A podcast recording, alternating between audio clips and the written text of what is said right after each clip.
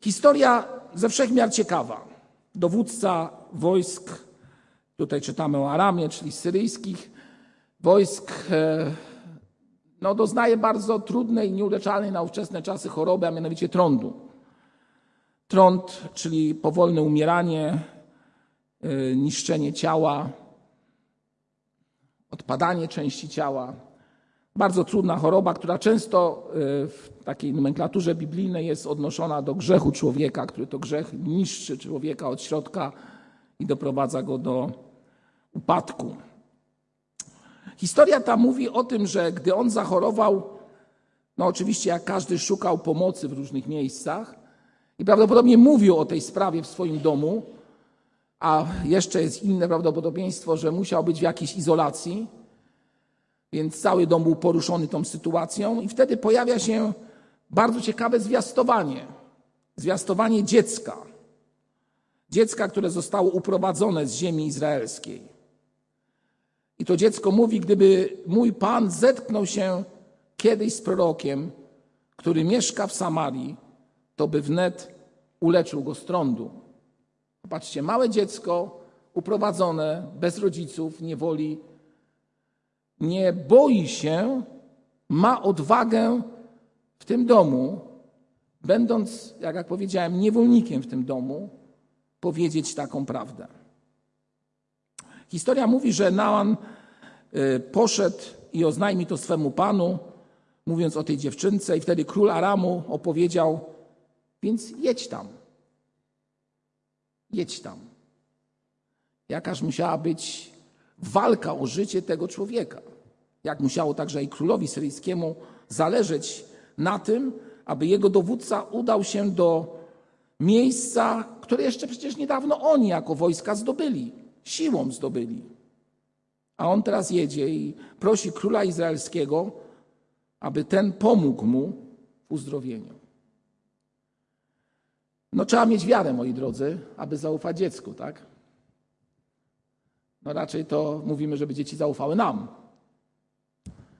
Dzieci powinny być posłuszne rodzicom i to, co rodzice im mówią, uważamy jest najlepsze. A tutaj dziecko wskazuje na coś, czy też mówi o jakimś e, proroku z ziemi podbitej.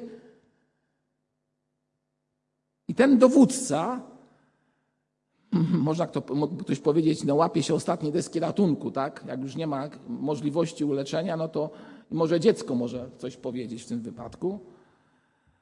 No i prosi o konkretne wskazania właśnie listy do króla izraelskiego, aby ten pomógł mu. No właśnie, to pierwszy aspekt tego dzisiejszego rozważania, mianowicie wiara każdego z nas. Jak to wygląda w Twoim i moim życiu? Komu ufamy? Za jakim głosem idziemy? To trudne pytania, które wielu ludzi sobie stawia. Czym jest wiara? Co to znaczy wierzyć dziś? Przeczytałem ostatnio, a właściwie otrzymałem w jednym z listów taką informację, jako cytat z księdza Twardowskiego, który napisał w jednym ze swoich poetyckich wierszy następujące słowa: Wierzyć to znaczy ufać, kiedy cudów nie ma. Wierzyć to znaczy ufać, kiedy cudów nie ma. A z tym to już jest gorzej, moi drodzy bo my byśmy chcieli te cuda zobaczyć. I często dziwimy się, że ich nie ma. Pytamy, dlaczego ich nie ma? Dlaczego Pan Bóg dopuścił do pewnych spraw? Dlaczego tak się dzieje, a nie inaczej? A tutaj mówimy o wierze, kiedy, tak jak w przypadku tego dziecka, jednego zdania, może jakiegoś krótkiego świadectwa, trzeba w to uwierzyć, że jest ktoś taki, kto może pomóc. A może czasami trzeba uwierzyć, że w sytuacji beznadziejnej, w której się znajdujemy, jest pomoc, która jest z góry. Tylko czy mamy w sobie wiarę, aby zaufać temu, który jest ponad nami? I jeden jeszcze kolejny cytat a propos wiary, też tak czytając na ten temat, znalazłem bardzo takie trafne, myślę, że i adekwatne do tego, o czym dziś mówimy, e, porównanie. A więc ci, którzy wierzą, wiedzą, że pustynia może zakwitnąć w ciągu jednej nocy. że pustynia może zakwitnąć w ciągu jednej nocy. Oczywiście nasze myśli w tym momencie zaraz biegną na pustynię, widzimy piasek, próbujemy sobie wyobrazić, że coś zakwita. No mamy świadomość, że gdy jest oaza, wystarczy trochę wody, momentalnie jest zielono. Ale myślę, że można to odnieść bardziej do sfery duchowej. Coś może zakwitnąć wtedy, albo coś może się zrodzić wtedy, kiedy w prosty sposób zareagujemy na głos Boży i odpowiemy wiarą na to, co słyszymy albo o czym czytamy w Słowie Bożym. Nagle okazuje się, że człowiek, który był na marginesie życia, nie wiem, w nałogu, w chorobie, w czymkolwiek, był człowiekiem, który zaparł się nawet Boga i ateistycznie podchodząc do życia, może nawet bluźnił Bogu i woła z wiarą, i nagle jednego dnia, w jednej godzinie, w jednej minucie czuje, że mu przebaczono. Wiem, czuje, jest pewny, że mu przebaczono. Pewność przebaczenia. To tak jakby na pustyni zrodziło się coś, czego nie ma i wydaje się, że być nie może. A Pan Bóg może to uczynić. Spójrzcie na tego dowódcę wojska, który udaje się do Jerozolimy, tam spotyka króla, który jako król Izraela nawet nie chce brać pod uwagę tego, znaczy możliwości tego, żeby go uzdrowić. Kiedy ten list został do niego przyniesiony, do króla izraelskiego, on odpowiada: Czy ja jestem Bogiem, aby śmierć zadawać i życiem obdarzać? Że tamten, że tamten przysyła cię do mnie, abym uleczył człowieka z trądu? No wiecie, jak ten król zareagował? Mówi, no, prowokacja. No. To jest czysta prowokacja. No. Za chwilę stanie tu armia pod moim tym i będę miał cyrk, tak? Zareagował po ludzku. Ale w tym, w tym tak zwanym ludzkim zaufaniu zmądrzał i no właśnie, wysyła go do Elizeusza, tak? Tak przynajmniej z tego kontekstu widzimy. I wtedy następuje to, co jest sednem dzisiejszego rozważania, do czego zmierzam w dzisiejszym rozważaniu. Gdy on już dotarł, Naaman dotarł do, ze swoimi końmi, jak czytamy, i powozami przed dom Elizeusza, spotyka go znowu zniewaga, moi drodzy. A wiecie dlaczego? Bo Elizeusz nawet nie był łaskaw wyjść przed jego dom i przywitać takiego faceta, nie? On tu przybywa, orszak, prawdopodobnie cały ten, a Elizeusz co robi? Wtedy Elizeusz wysłał do niego posłańca. Wysłał do niego posłańca, czytamy z takim poleceniem: idź i obmyj się siedem razy w Jordanie, a twoje ciało wróci do zdrowia. No właśnie. I to jest charakterystyczne, czy zachowanie potem, o którym czytamy na Amana, jest charakterystyczne dla wielu z nas. Naaman poczuł się zlekceważony. Poczuł się na tyle zlekceważony, że tutaj on, wielki mąż, a tutaj nikt nawet do niego nie wychodzi, lecz każe mu uczynić banalną rzecz obmyć się w rzece. Obyć się w rzece. Czytamy, czy też czytaliśmy już słowa o tym, które on wypowiada, że czy nie ma takich rzek u niego w kraju, czy akurat tutaj muszę to zrobić. I co robi Naaman? A co mi tam? Odwraca się i wraca do domu. Jak mnie zlekceważyli, to ja też mam go gdzieś. Jakże często jest to postawa podobna w swoim, w swoim takim obrazie do tego, co my robimy. Moi drodzy, spotykam na swojej drodze bardzo, ale to bardzo dużo ludzi, przynajmniej w ostatnim czasie, którzy są obrażeni na Pana Boga. Ale tak obrażeni, mówiąc kolokwialnie, na maksa. Dlaczego? No bo ja prosiłem, żeby coś się stało w moim życiu, a Pan Bóg mnie nie wysłuchał. Co Pan Bóg mnie zlekceważył w tym momencie? Nie wyszedł do mnie, jak ja tu przychodzę przed tron Najwyższego, a on nie wychodzi. Nie ma uzdrowienia, nie ma cudów, nie ma jakiegoś konkretnego, nie wiem, skazania, gromu z nieba, czy coś w tym stylu. Nic się nie dzieje.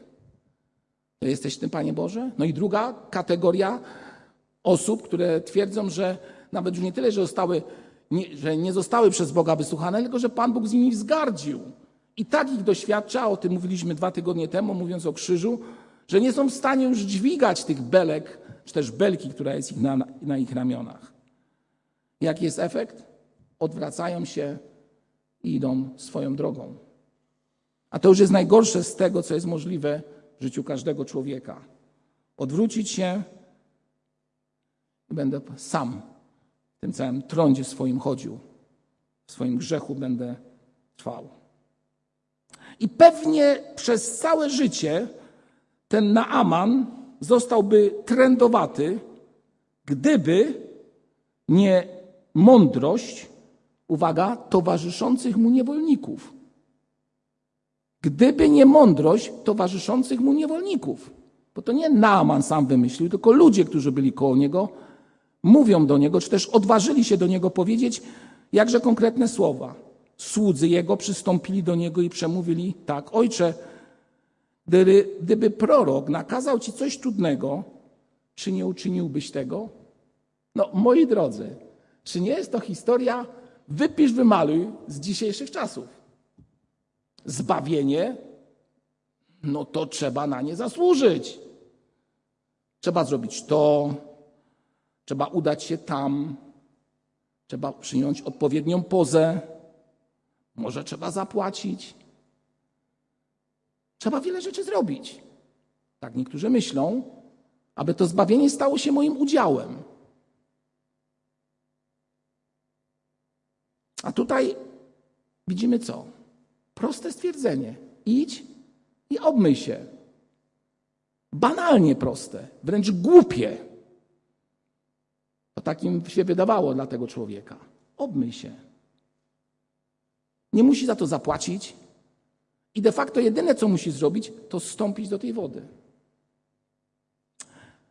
Nasz naród polski ma taką tendencję, moi drodzy, i myślę, że się z tym zgodzicie, że teraz powiem, że my jesteśmy ludźmi, którzy tak lubią podchodzić do wszystkich spraw tak bardzo heroicznie, byśmy powiedzieli. Nie, my tak nie potrafimy bardzo często e, w swoim zachowaniu okazać takiego no, przywiązania do nie wiem, wartości, które są związane z określonymi postawami w życiu, konsekwencją, e, jakąś taką mądrością, która wskazuje na to, że historia uczy nas, że pewne rzeczy, które kiedyś tam czyniliśmy, nie powinniśmy powtarzać. Gdzie tam Polacy, jak byli tacy sami, bardzo często są. Błędy, które popełniali, znowu popełniają. Oczywiście ja też jestem Polakiem, także kieruję to do siebie, moi drodzy, żeby było jasno. I tak lubimy, żeby tak było, tak wiecie, bo jak wtedy jest trudno, tak, to wtedy tą szablę i właśnie. A ta konsekwencja, a ta próba takiej realizacji w życiu postaw, które są postawami e, kierującymi się mądrością, kierującymi się przekonaniem o tym, że w Bogu jest pomoc, że na przestrzeni historii widzimy, że kiedy lud szukał pomocy w Bogu, ta pomoc przychodziła. Kiedy konsekwentnie pracował, był zaangażowany, mógł coś z tym wszystkim zrobić. Przemawiałem do nas słowa heroiczne, a rzadko wzbudzają euforię. Tutaj sobie zapisałem tak zwane małe sprawy. Małe sprawy, nieefektowne sprawy. Wydają się one nam, jakby były zbyt łatwe, zbyt oczywiste nie wymagające wysiłku. Żeby zdobyć zbawienie, trzeba na nie zasłużyć. I powiem Wam tak: taki człowiek, taki Marek Budziński, bowiem, wtedy jak podejmuje się właśnie takiego życia, które nie ufa, tylko próbuje samemu coś rozwiązać, zachowuje się jakby będąc w tym trądzie, przebierał w różnych lekarstwach, odrzucając, to jest cytat, te, które przynoszą konkretną wartość. A kiedy nawet one przynoszą jakiś konkretny skutek, te lekarstwa, a są zbyt tanie, to uważamy, że są mizerne i nic nieznaczące. Stąd też wielu uważa, że zbawienie z łaski jest zbyt proste, a protestanci to cwaniaki. Bo uprościli wszystko. Bo uprościli wszystko. Cwaniakują. Nic nie robić, a wszystko dostać. Ale to tak nie działa, moi drodzy, bo właśnie logika Boża polega na tym, że Bóg coś daje za darmo, a potem mówi: Otrzymawszy to, bądź posłuszny i wierny mi. Staraj się żyć godnie z Ewangelią. A my byśmy woleli to odwrócić. Jak gdyby Bogu przynieść na tacy i powiedzieć: Panie Boże, zobacz, jaki ja jestem dobry. Jaki ja jestem właśnie człowiek, który tyle dla Ciebie, Panie Boże, zrobił. Taki był Ci wierny. E, spróbujmy sobie zadać pytanie, z czego wyleczył prorok Elizeusz tego dowódcę Nama? Z czego on go wyleczył? Z jakiej przypadłości życiowej, która jest charakterystyczna dla wielu ludzi? Jakieś pomysły? Dokładnie. To jest ten, ten trąd tego wodza, to, była, to było nic innego jak właśnie pycha, która w nim siedziała. I największym cudem w uzdrowieniu tego człowieka nie było to, że został wyleczony z trądu fizycznie, jak czytamy, że jego ciało było piękne i ładne, tylko że ten gość został wyleczony z pychy. Wreszcie zrozumiał, że to nie on, tylko Pan Bóg coś zrobił w jego życiu. I to jest sedno nawrócenia człowieka. Sedno, idea to clue, co jest najistotniejsze w życiu człowieka. Uzdrowienie z pychy, z własnego egoizmu, własnego ja i własnych przypadłości, która ja sobie dam radę, ja to zrealizuję, ja według tradycji postępując osiągnę, ja idąc w jakieś określone miejsce otrzymam i tak dalej, i tak dalej.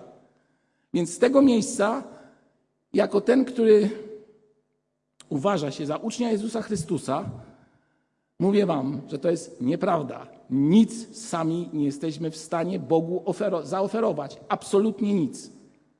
Jedyne, co Pan Bóg może nam dać, to łaskę, która daje nam nadzieję na życie wieczne. A to, co jest konsekwencją tej wiary, to są dopiero uczynki. I tak jak czytamy w Piśmie Świętym, w tym takim fundamentalnym fragmencie z listu do Efezjan z drugiego rozdziału, gdzie apostoł Paweł mówi: Łaską, tak, tak, powiedzmy, chyba na pamięć wielu z Was zna, albowiem łaską przez wiarę i to nie, nie z Was, Boży to dar. Nie z uczynków, mówi Pismo Święte, aby się ktoś nie chlubił. Aby się ktoś nie chlubił, moi drodzy. No właśnie, jak wygląda to w Twoim życiu? Jak wygląda to Twoje zanurzenie się, to przysłowiowe zanurzenie się, o którym czytamy tutaj w przypadku Naama? Czy potrafisz zrezygnować z siebie i uczynić prostą sprawę w swoim życiu? Prostą sprawę, która będzie się wyrażała w tym, że powiesz, tak, zacznę szukać Boga. Nawet wobec tych, którzy są wokół mnie, nie wiem, przyjaciół, znajomych, kolegów z pracy i tak dalej. Zacznę kierować się wartościami, które są na przykład w Piśmie Świętym. Moi drodzy, to są proste sprawy. To nie jest nic skomplikowanego wziąć Pismo Święte, które każdy ma w polskim domu, myślę, bo każdy chyba ma już w polskim domu Pismo Święte. Nowy Testament. Przynajmniej.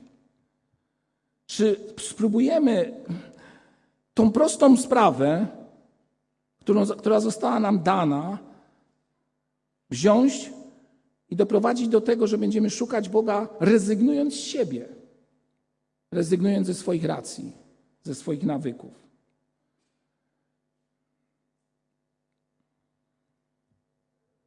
Czy mamy tą siłę, aby wypowiedzieć słowa zaufania i, że tak powiem, zgiąć kark i wobec wszystkich, tak jak to zrobił Naaman, zachęcony przez swoich niewolników i sługi, zejść do wody.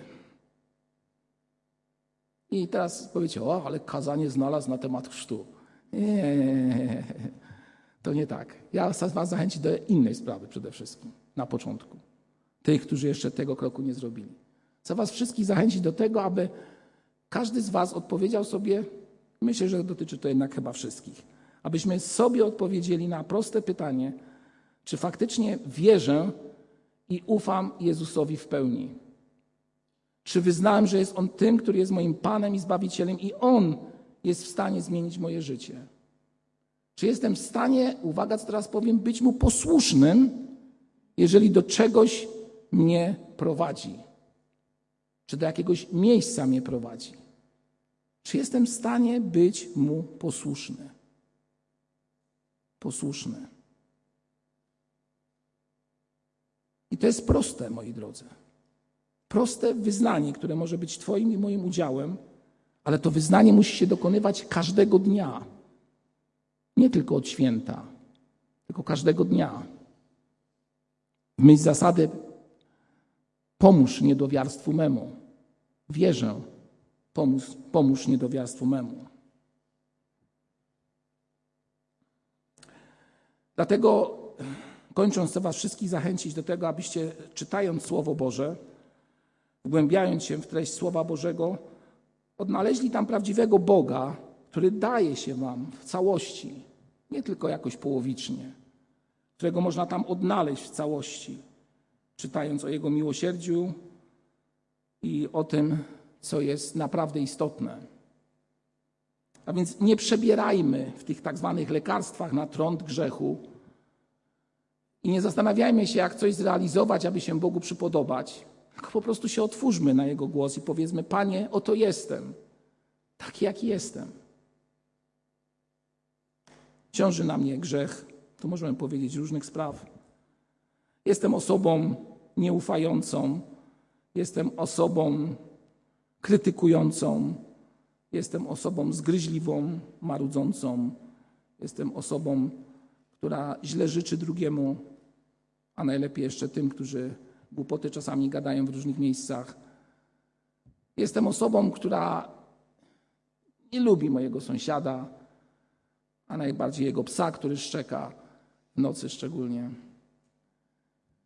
Jest wiele spraw, które są wokół nas, moi drodzy. Jest absolutnie wiele spraw, które są wokół nas. I to jest taki bagaż, który jest na nas. I często dopuszczając, że ten bagaż jest coraz cięższy, tarzamy się w tym tak zwanym trądzie grzechu. My czasami już nie mamy siły, aby tego Chrystusa wyznawać przed innymi ludźmi. No bo pomyślcie, jak powiedzieć sąsiadowi, którego przed chwilą skrytykowaliśmy albo na którego przed chwilą nawrzeszczeliśmy, że Jezus go kocha? Nie ma opcji. A tak się często ludzie zachowują. Ja się tak zachowuję. Moja stara natura ciągnie mnie w dół. Jakoś nie pozwalam się obmyć z tego. Jakoś tak mi może z tym trądem dobrze? Moi drodzy, w Chrystusie jest prawdziwe wyzwolenie i tylko w Nim. Powiem tak, nie ma wielkich czynów i małych czynów jest tylko albo mała lub wielka miłość i wiara.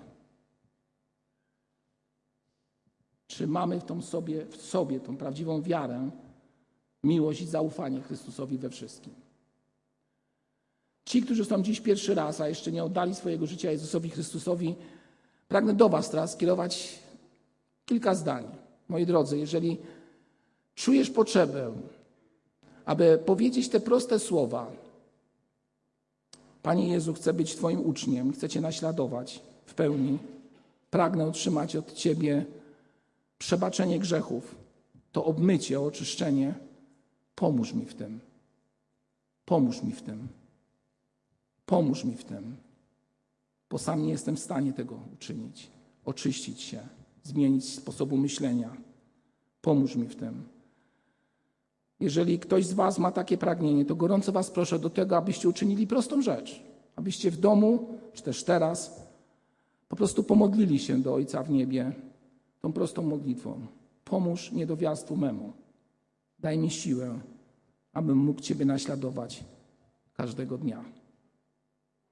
I w tym miejscu jestem przekonany, że Pan Bóg taki głos usłyszy, jeżeli będzie pochodził ze szczerego serca. Jeżeli zrezygnuje z siebie i tak jak ten dumny dowódca wojsk syryjskich przed wszystkimi ludźmi, swoimi sługami, słuchając głosu swoich sług, wejdziesz do tej wody i zanurzysz się. Nie jeden raz, ale siedem razy. Czyli nie przez chwilę, ale przez cały tydzień, miesiąc i rok. Dalej. Zanurzysz się w Słowie Bożym, w Jezusie Chrystusie, a tam znajdziesz oczyszczenie i pomoc we wszystkim. Amen? Amen. Powstańmy do modlitwy.